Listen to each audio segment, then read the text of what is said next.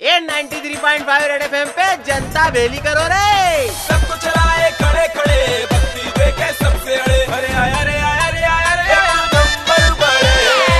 तैयारी कर ले छोटे। अब तो सीधे निशाने पे स्ट्राइक करनी हैगी।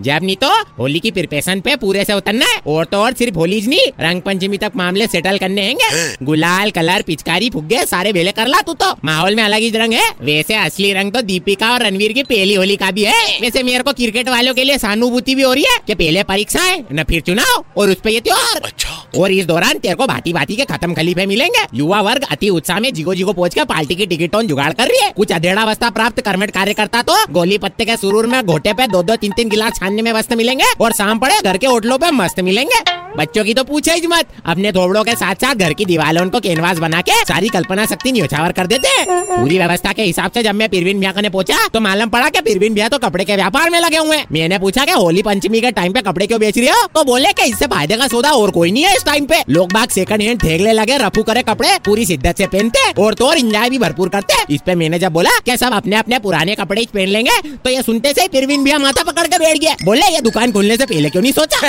ये तो बोलू, छोटे कि बाकी सब छोड़ के सबको गेर की तैयारी करनी चाहिए? क्योंकि जो पंचमी की गेर के खेलेंगे उसके आगे बड़े से बड़े सेलिब्रेशन भी फेलेंगे। Ninety three point five 93.5 red empire पर।